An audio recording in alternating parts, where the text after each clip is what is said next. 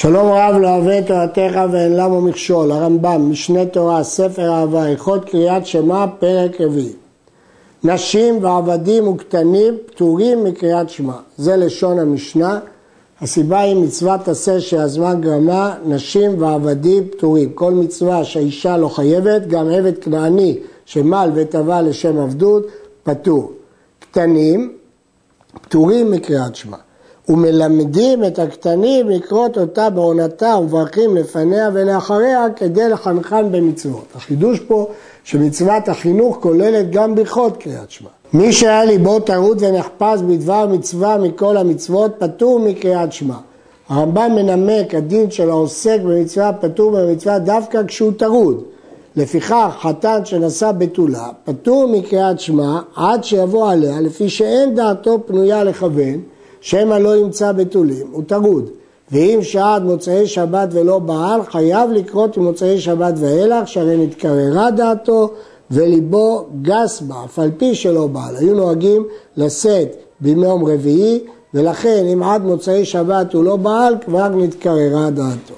יש להעיר שבירושלמי נתנו טעם שעבדים פטורים מקריאת שמע מדין אחר. שמע ישראל, השם אלוקינו, השם אחד, מי שאין לו אלא אדון אחד. יצא העבד שיש לו אדון אחר. קטנים פטורים כי הם לא יכולים לכוון. אבל הנושא את הבעולה, אף על פי שהוא עוסק במצווה, חייב לקרות, הואיל ואין לו דבר שמשבש את דעתו וכן כל כיוצא בזה. אז אם כן, צריך שני תנאים כדי להיות פטור, גם עוסק במצווה ולא בדבר הרשות וגם טרוד במצווה. מי שמת לו מת שהוא חייב להתאבל עליו, פטור מקריאת שמע עד שיקברנו, אלה שבעת הקרובים, מפני שאין דעתו פנויה לקרות. אז אם זה אב, אם, בן, בת, אח, אחות מן האב והאישה, פטורים עד הקבורה, כי אין דעתם פנויה. ואם היה משמר את המת, אף על פי שאינו מתו, פטור מקריאת שמע. נשים לב שהרבם לגבי מתו מנמק שדעתו לא פנויה. לא בגלל שהוא צריך להשתדל בצורכי המת, דווקא מיניים יש אחרים שמשתדלים בצורכי המת. לפי מי שאומר שהטעם כי הוא צריך להשתדל, פה הוא חייב, אבל לפי הרמב"ם שדעתו לא פנויה, הוא פטור. ואם הוא משמר, אפילו שהוא לא מתו, היו נוהגים לשמור את המת מפני חיות, עכברים שלא יאכלו. פטור. ואם היו השומרים שניים, האחד משמר, והשני נשמט למקום אחר וקורא, וחוזר ומשמר, נשמט האחר וקורא, בתורנות הם קוראים. וכן החופר קבר למת פטור מקריאת שמע, כי העוסק במצווה פטור מן המצווה. אין מוציאים את המת לקוברו סמוך לזמן קריאת שמע, כדי לא לגרום לקהל להפסיד קריאת שמע. אלא אם כן היה אדם גדול. הגמרא אומרת שאת רב יוסף הוציאו סמוך לקריאת שמע. ואם התחילו והוציאו אדם פשוט, והגיע זמן הקריאה והם מלווים את המת, כל שיש למיטה צורך בהם, כגון נושאי המיטה וחילופיהם, אלה שצריכים להחליף כשהתעייפו הנושאים, וכי להפך חילופיהם, כשהתעייפו המחליפים, בין שהיו לפני המיטה, בין שהיו לאחר המיטה, פטורים, ושאר המלווים שאין למיטה צורך בהם, חייבים.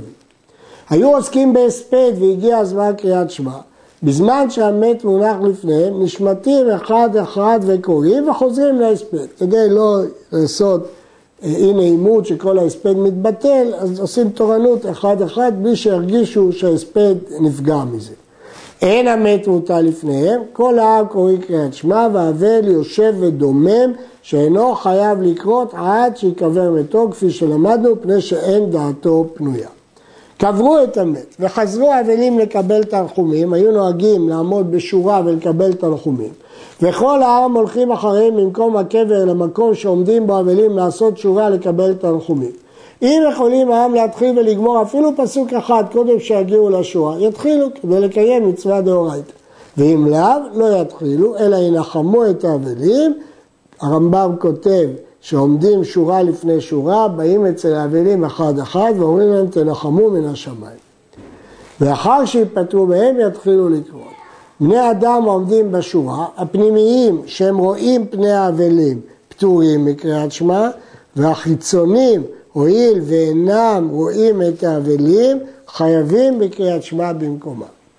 הרעב"ד מוסיף פה שלא אלה שרואים בפועל, אלא רק הקרובים שהם ראויים להיות פנימיים, אבל הרמב"ם לא סובר כך.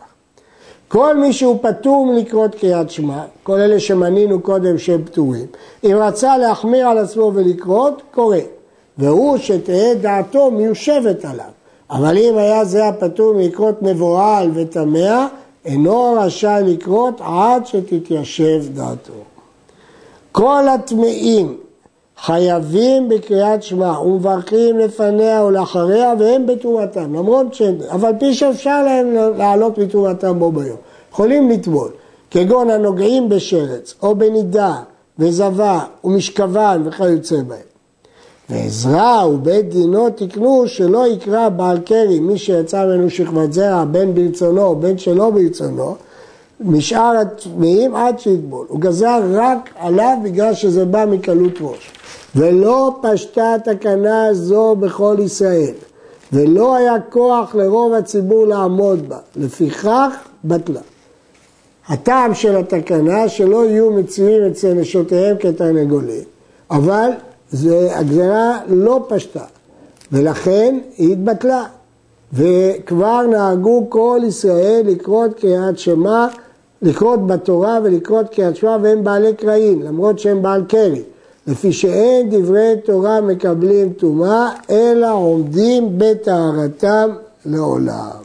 בריך רחמנא דסייען. ברוך השם שסייענו לסיים את הלכות קריאת שמע בטהרה, שדברי תורה אינם מקבלים טומאה, אלא נשארים בטהרתם לעולם.